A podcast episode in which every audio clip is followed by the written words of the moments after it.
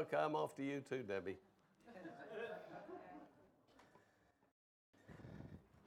In the book of Ephesians, Paul is writing to explain what the church is really all about, what we are all about.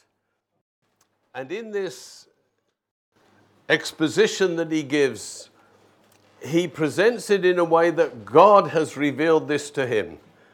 The book of Romans and the book of Ephesians are two books where he doesn't uh, introduce anyone else as having written these books with him. It is as though God has given him revelation and he's giving it to us, the church. And it's as relevant today as it was all the years ago that he first penned these words. And in the book of Ephesians, there are two prayers that he prays. They are not just his the overflow of his heart praying for something, because this is from God, these prayers are the prayers of the Holy Spirit. This is scripture. So Paul is praying for us something that is the will and desire of God, and it comes directly from God Himself. Therefore, you can say as you read these two prayers, This is God's desire for me. Therefore, it's possible. I can enter into what He has for me. The first prayer, and we won't be looking at this one, I want to look at the second one. The first prayer is found in Ephesians chapter 1, and it's from verse 15 to the end. And it, its prayer is that we will continue in our understanding of God. See, when you first come to Him, He explains things simply to you as a child. Now, it is a foundation, but you are to grow in your understanding. If you still have a childish appreciation of God, you are not doing what this prayer is praying for you, that your understanding will increase day on day on day. So you see God and His church and who you are and the purposes of God much more clearly. You grow up into it, you understand it more. The second prayer is found in uh, chapter 3, and it's from verse 14 to 20, uh, 21. I'm going to look at this a little more closely. But his prayer this time is that we will understand how much God loves us. All the songs we've sung this morning have been talking about coming into the presence of God and being loved of God and how much God loves us. And it is vitally important that the Holy Spirit Himself would have prayed through Paul for you that you really come to grips with the love of God for you. Now, the love that we understand is love in this world. And let me tell you, I don't I don't care how wonderful you have experienced love, it isn't a shade, it isn't even a fraction to be compared with the love that God has for you. That's my message this morning. I want to convince you and to show you and to persuade you of how much God loves you. And the knowledge of this love can transform your doctrine, transform your Christianity, transform your life, transform the way you live. It is so fundamental, it is so powerful. Let's read these verses together. Ephesians 3 and verse 14. For this reason, I kneel before the Father. So we get this imagery of, of Paul, as it were, representing uh, the church praying before the Father from whom the whole family, that's us, his children, in heaven and on earth, those who have passed away, those who are still alive today, the 14, I don't know, billion Christians there are in the world and have died, and billions and billions of us, he is praying for us. In heaven and on earth derive his name. I pray that out of his glorious riches he may strengthen you with power through his spirit in your inner being. So what he wants to do is strengthen you from the inside. The power of God strengthening you in your walk as a Christian. May strengthen you with power through the Spirit in your inner being, so that Christ may dwell in your heart through faith. Christ dwells inside of us in a very miraculous, in a very wonderful way. And I pray that you being, this is where he brings it in now, rooted and established in love. That is rooted and established in the love of God. That you will know how much God loves you. And that knowledge of the love of God, that participation in that love, will so root you and establish you that nothing, nothing will ever move you. It is the love of God. It is not doctrine and understanding and theology. It is the love of God that will root you. You will be so established because you understand the love of God. Rooted and established in love. You may have power. I don't know how you're trying to get hold of the power of God, but I'll tell you this unless you are rooted and established and you know how much God loves you, the power will evade you because it flows out of the understanding and the entering into of this love that God has for us. We may have power together with all the saints. This is, a, this is an inclusive thing. It is that we be established in the love of God, that this love might be manifest amongst us, that we truly might love one another, and we might understand how we can enter into that love. I love people, but they never know that I love them because they never enter into the love. They're always at a distance. It doesn't matter what I do to them, they don't realize that I'm not loving them. We need to have our eyes open to what it is to be loved so we can enter into that love. To grasp how wide and long and how uh, deep is the love of Christ, and to know this love that surpasses knowledge. It is more than what you understand. It is a love that you just have entered into and you experience with God on a daily basis. Knowledge, to know God, is to be intimate with Him. It is not knowledge of understanding, it's knowledge of experience, of intimacy. That is the knowledge he's talking about. And you may be filled to the measure of the fullness of God. In other words, you can be full of God's love. Do you want that? Yes. If it's on offer, if it's prayed for us, the Holy Spirit of God has prayed that for our being. We sing about it all the time. Let's have it, church, yes? yes? I don't want anything less than what's available to me. I don't I've missed out on so much because I've been so caught up with myself. I've missed what God has for me. Now, to him who is able to do immeasurably more than we could ever ask or imagine, Paul, having prayed this for us, he says, This is beyond us. How can I ever be filled with the fullness of the love of God? This, this is beyond me.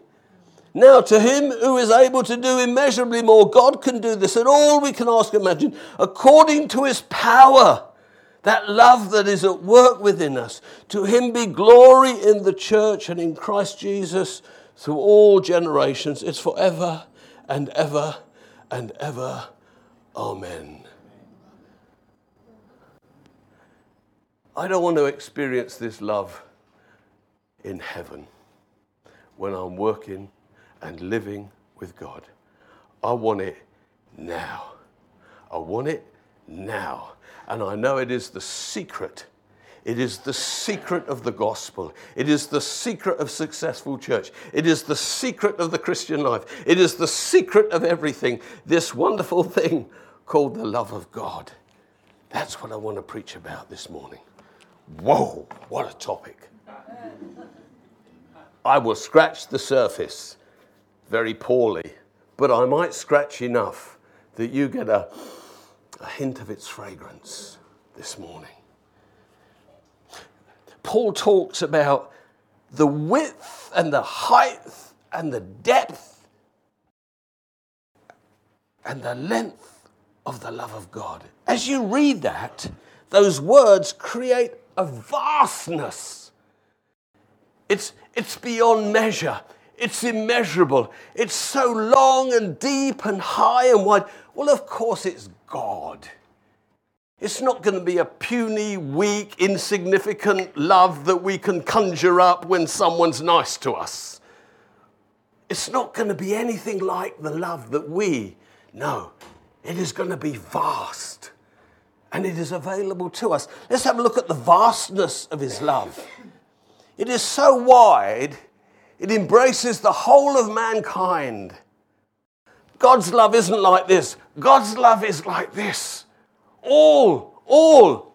Not just not all are welcome. I love you all. Everything that God made, He loved. And He's loving everything He's making now. God loves you this morning. Even if you think God is stupid or He doesn't even exist, it makes no difference. He loves you passionately this morning. His love is so wide, His love is so long, it stretches through eternity and it stretches back through eternity. In fact, there is no end to the love of God. It always has been and it always will be. And we will spend eternity with Him who loves us so much and loves us now so much. It is so deep his love can reach down to the most degrading, disgusting, sinful, horrible person that has ever walked on the face of the earth. And I'm not going to mention any names, but there isn't anyone who is so wicked and awful that the love of God can't go down to them and hold them in his arms and draw them to himself. Whoever that is in the whole history of mankind. That is the depth of the love of God. We would have written them off for much less than that. We would have nothing to do with them. But God is nothing like us. Nothing like us. And it's high enough that He can make the most depraved person and lift them to the very heights of glory because He loves them so much and establish them on a throne in heaven. Isn't that wonderful? We would kick them in the bin, burn them, destroy them, but God lifts them to glory. The most despicable people. If there is one reality above all others in life, it is that God wants you to understand how much He loves you. Amen. That's it above all realities, above all truths, above all understandings, above all doctrine, the one thing he wants you to know more than anything else is how much he loves you.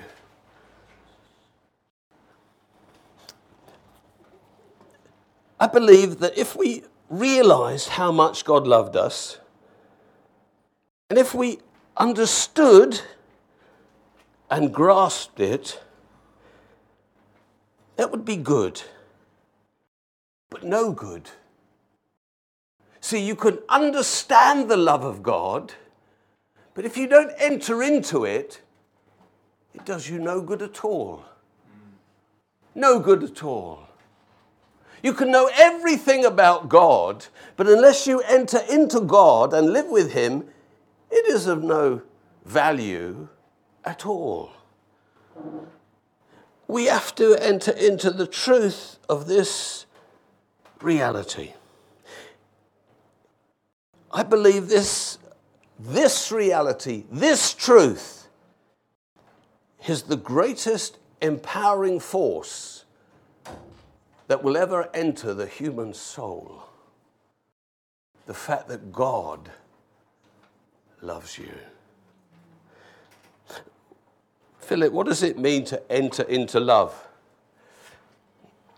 We have a wonderful illustration for us in life every day, and it's underlined in Scripture. Paul, when he's preaching a little bit later in this book of Ephesians, and he's capturing the point, he says, I want to tell you about a husband and his wife. But he says, listen, I'm not talking about a husband and a wife, I'm talking about Christ and the church. So, around you, there are millions of examples of how God wants you to love Him. He says it's in the same way that a wife enters into this loving relationship with her husband. I've got to choose you, my dear, to embarrass you. I, I could not choose another, it would be impossible. No, okay. You have to turn the clock back 35, 40 years. 42. Uh, 43, actually. Okay. Or even 44 now this year. Okay. Turn the clock back. He says the husband and wife is like Christ and the church. So I just want you to use that imagination. I am representative of Christ. This is a, a representative of the church, okay, of which she is and which I am, so we're all the bride of Christ. But I'm, for this, I'm going to represent Christ. Now, I lived in an old fashioned time, so bear with me because these traditions are really brilliant and you'll understand. A woman would never ask a man out. Now, that might be old fashioned, but that's the way it was. So, it doesn't matter how much she admired me, loved me, thought wonderful things about me, which I'm sure she did, until I said to her, Daphne, can we go out? She could do nothing. Let me tell you something. You never chose God, God chose you. You were ignorant and stupid of his existence. Even what you knew about him was wrong. But one day, God said to you, Daphne, would you come out with me? Will- Uh, yeah, I did say yes. You said yes. now listen, I was only 14. I'm God, you're the church, I'm the star around here. Okay? Don't rob the show. Okay. So I go round and I knock on the door, and so we go out. Now, here we're walking down the street, okay? Now, she thinks this isn't very good because I want to get close to him. So, what does she do? Yeah, yeah, she does. Or she does this. No, she didn't do that because she's going to fall oh, over. I didn't do that then. No, you didn't. I, I did know. Yeah. But, I know. Now, I do that now because we're older. yeah, we're older. Okay. But the idea is she didn't. She didn't take my arm because she was going to fall over. She might have felt dizzy because I was around her. I understand that. But what she's doing, see, she's entering into love. That's what she's doing. She's entering into love. And then all of a sudden, she starts shaking again because I'm I'm very close to her. I understand these things. So I say, Is everything all right? And she says, I'm a little cold. So I take my coat off. I don't know whose this is for one second. And I lay on. She's not cold. Come on. She's entering in to love. Okay? And then when we walk for a time, we sit down on a chair and we're close to one another and uh, still might be here. And, and she puts her head on my shoulder.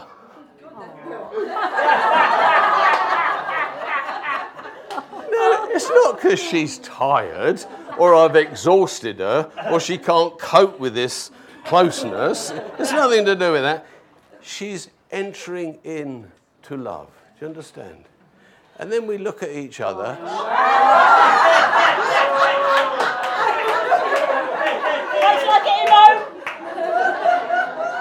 And she sees this. She,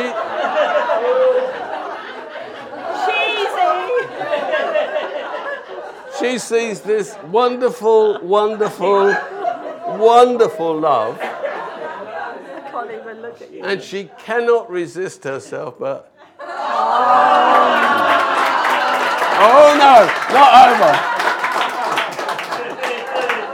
What's she doing? She's entering into love. Now, if let's let's wind it back. If I had said, Daphne, will you come out with me? And she said, no, that's the end of it, isn't it? Yeah. It's finished. I mean, I might try again and try again and try again, but if not, then there's nothing. And then, of course, um, one day I say, You didn't do that.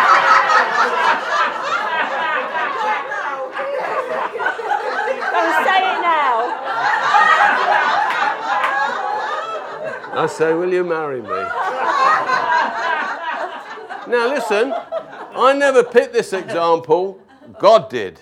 He said, This is an example of Christ and the church. This is how it's supposed to happen. Yes? It is supposed to happen like this. It's all gone a bit skew whiff today. It's crazy. They've messed up the whole of Scripture, modernism has. Okay, and in the end, of course, we get married and we betroth, and then, of course, it's all culminated in intimacy, and that's and that's the that's the final giving of oneself completely. Okay. So you've got to give yourself to God.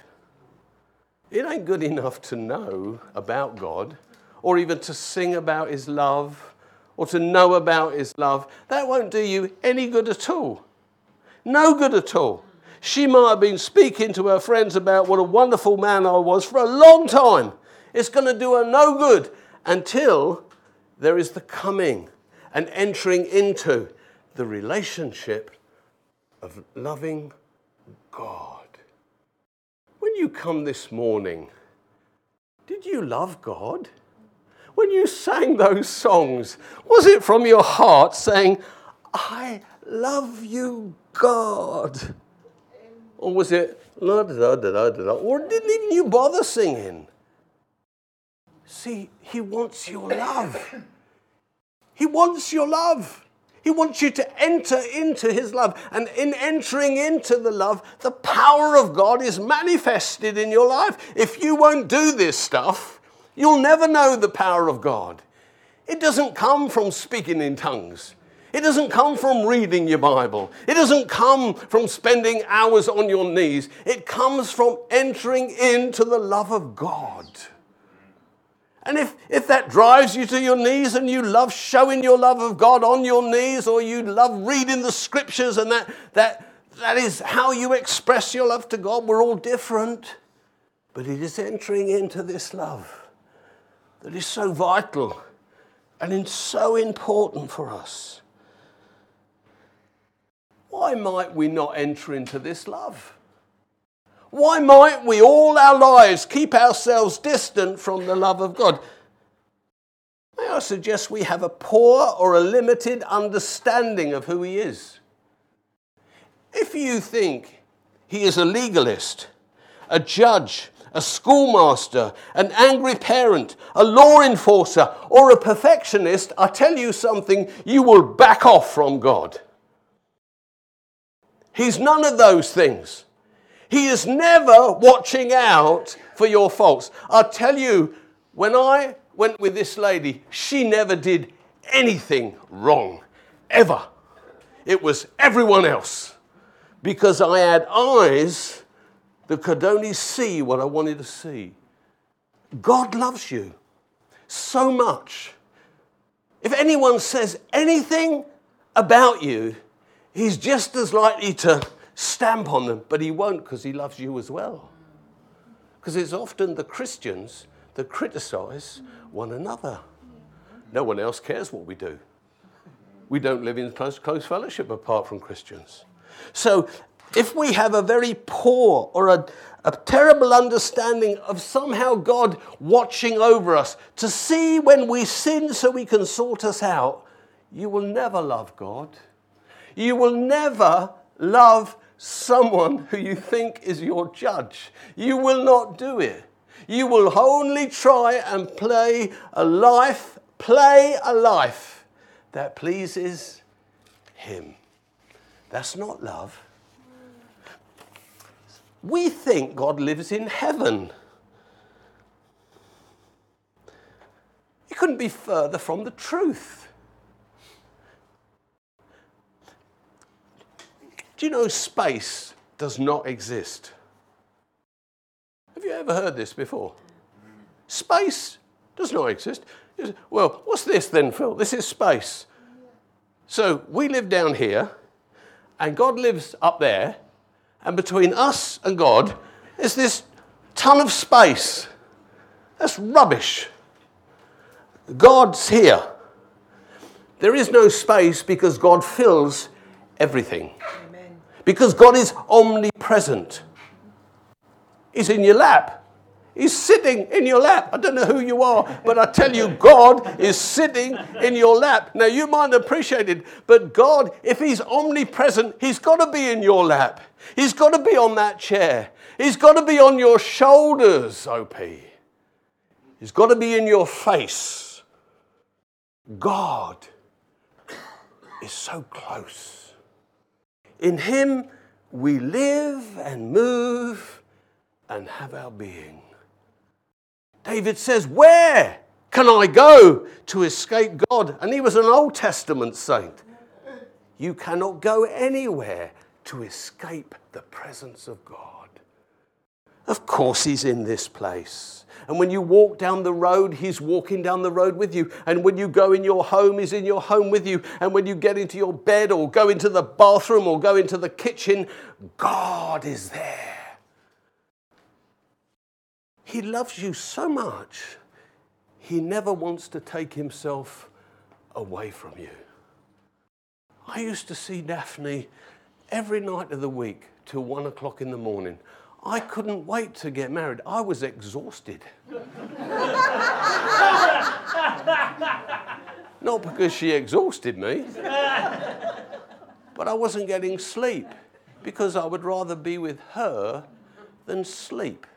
Now, you might call me an old romantic, it don't really matter. But so I was consumed with this person. I thought about this person all the time. I remember going to a conference and sitting on a chair like this, and I would just want to be close to her. I don't know what the preaching was all about, I couldn't tell you. That's much God loves you. He ain't, go, he ain't, he is not for one minute going to take his eyes off you. Not for a second. Because he doesn't have to. He doesn't have to go somewhere else and do something. And because he loves you, he will be with you all the time. Do you believe that? Yes. yes. Do you really, really believe that? Yes. Because if you really believed it, it transforms your life. Amen. It is a transforming power to it. His love for you is so intense. He never wants to go away. Sometimes when we pray, we don't get an instant answer, or we feel that God isn't speaking to us, or, or something. So we question whether He cares. Please never, ever do that again. That is such an insult. It's like Daphne ringing me up and saying, I don't think you care about me. When 24 hours a day, that's where my thought was. Now, we've grown old uh, in love, and there is a greater maturity, and it isn't quite the same. I understand that. But you see, it says to the Ephesian church in Revelation, do you remember when Jesus rebukes the first church, do you know what he rebukes them for? He says, You've done all these wonderful things, but you've drifted away from your first love. First love, you see, is important. Now, we get more and more intense and passionate with God. More and more intense and passionate because we understand Him more we understand who He is and what He's doing. And everything I discover about God, He's more beautiful. I didn't realize this salvation was so good. I thought I got saved and didn't have to go to hell, and that was good. But I tell you, that was just the bottom line. There's a mountain of stuff that's grown up out of that first initial step. about the love of God and who God is and what our salvation is and what it means to us, it is wonderful. How can we be sure that God loves us so much? He pursued you. Even when you were independent and rebellious and full of yourself and didn't give a moment's care about Him, He pursued you. While we were yet sinners, Christ died for us. Can you believe that? What love is that? Then God sends Jesus to this planet to show us what His love is like the perfect love of Christ manifests for those years that he walked on the planet. Have you found a fault in him yet? Have you read the scriptures and found something wrong in him? It is not possible. And if we could watch him for those thousand days he walked on the planet, he would have done nothing wrong. He would exemplify to us the pure love of God. And then at the end, God the Father mercilessly slaughters his son, his most precious son, so that he could redeem you back from the devil. He could release you from being a slave of Satan. He could restore you to himself. He did that for you. That's historic facts that are laid down. You say, I understand this, Phil, but what bearing does his love have on me today? Since you became a Christian, since you put your faith in Jesus Christ, you have acted so childishly, so willfully disobedient, so stupidly, so ignorantly, so stubbornly towards this God He has never stopped loving you. Through all those stupid, selfish, willful, arrogant, faithless hours, days, weeks, or months that you've lived, He has never stopped loving you for one second. And I'll tell you, if you are stupid towards Him and ignorant towards Him and selfish towards Him for the rest of your life, His love will not diminish by one iota. It cannot. It is impossible because His love is so vast and measureless. Mostly, He knows why you're stubborn and obnoxious and self willed and rebellious and arrogant. He knows why. He knows that you're just growing up. And my children were all of those things many times. But did I ever stop loving them? Never once. Will I ever stop loving them? No. And if I, being evil or carnal, know how to love my children, how much more will God love you? In all your stupidity, in all your selfishness, in all your ignorance, He will never, ever, ever, ever, ever, ever, ever stop loving you.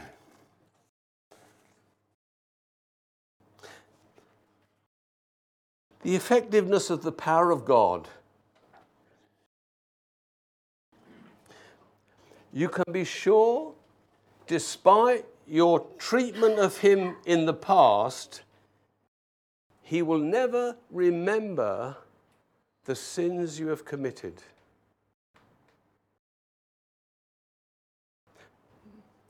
You can be sure, despite your treatment of him in the past, he will never remember the sins you have committed and hold them against you. Your past was a second ago. Understand? all of your past, no matter how many sins were in that, how many foolish, ignorant acts were there, He's chosen not to remember one of them. Every second of every day, I have a clean sheet with God. That's it. because I have faith in Jesus Christ as my Savior. He always sees me perfect, and His love towards me is perfect. It's wonderful. Oh God, let me just remind you of that awful, awful thing I did. Let me remind you of that terrible argument I had in the church and those people left. Let me remind you of the time I spitefully preached, pointing the finger at someone, and everybody knew who I was talking about. God says, I don't know what you're talking about. I don't know what you're talking about. I'm not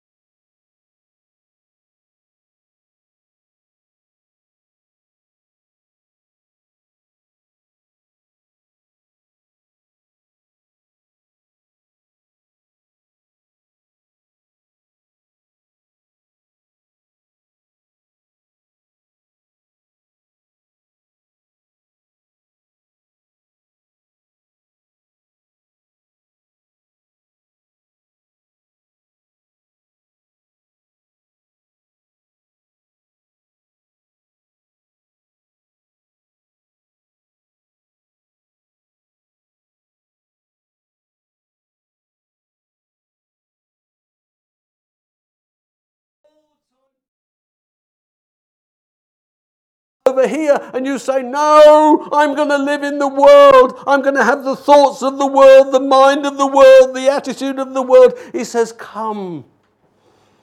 But he'll love you if you never come. Oh, I like being over here worrying, being anxious, being fretful, caring, being negative. I love it, God. God says, No, come. Oh, no, I want to stay in this terrible, awful place because somehow it feels right for me. He says, Fine. Stay there. I love you just the same, but it's better over here in the kingdom of God, where you live in cuckoo land, where problems melt away, where pain is not pain, and the real hardships of life are not hardships at all. Come and live with me, church, in cuckoo land. Come be with me. Where a God who loves me so much that if I lost everything that I had in the world, I would wake up and say, Praise the Lord. I love you, God, because you love me. If I lost everything in the world, thank you, Lord. Thank you, Lord. Thank you, Lord. Love is patient. God waits. He waits for you to enter into love with Him. Some Christians never do. They never enter into the love of God. Oh, they hear about it, sing about it, talk about it, read about it, but they never enter into it. Some Christians flirt with the love of God. They say it, and sometimes they act it, but they run back away from the love of God. A number fully enter in to this crazy love relationship with God. Whether you've loved Him or not, one day God will say, That's enough, you're coming home. Won't He? Love Him or don't love Him, entering into His love or not, He'll have enough of you wandering around here being daft. He'll say, Come on home. I love you so much, I've just got to have you now. Come on. You finished down there. I can't let you make any more mess than you've made already. Get up here to me, and we're going to work this out together. God wants you to have a love affair with Him. On the day He saved you, He wanted a most passionate love affair with you. Are you going to get into it? Or are you going to stay on the outside? we sing a song. We're going to sing it in closing. You'll know the words. Come away with me. Come away with me. It's never too late. It's never too late. It's never too late for you. I have a plan for you. I have a plan for you. I love this. It's going to be wild. It's going to be great. It's going to be full of me. I don't want any other plan. I want to turn here and turn there and look, and everywhere, there he is, God, staring me right in the face, saying, Get up, Phil, keep going, press on, believe me, walk by faith, don't be, don't be hemmed in, don't be restricted. Walk with me, run with me. We've got an exciting life together. I can give you everything you ever desired and a hundred times more, but you couldn't cope with it. He said, Open your heart and let me in. You come and do this worship band? Oh, isn't he good? Isn't he good? Yes. Wow, he's great.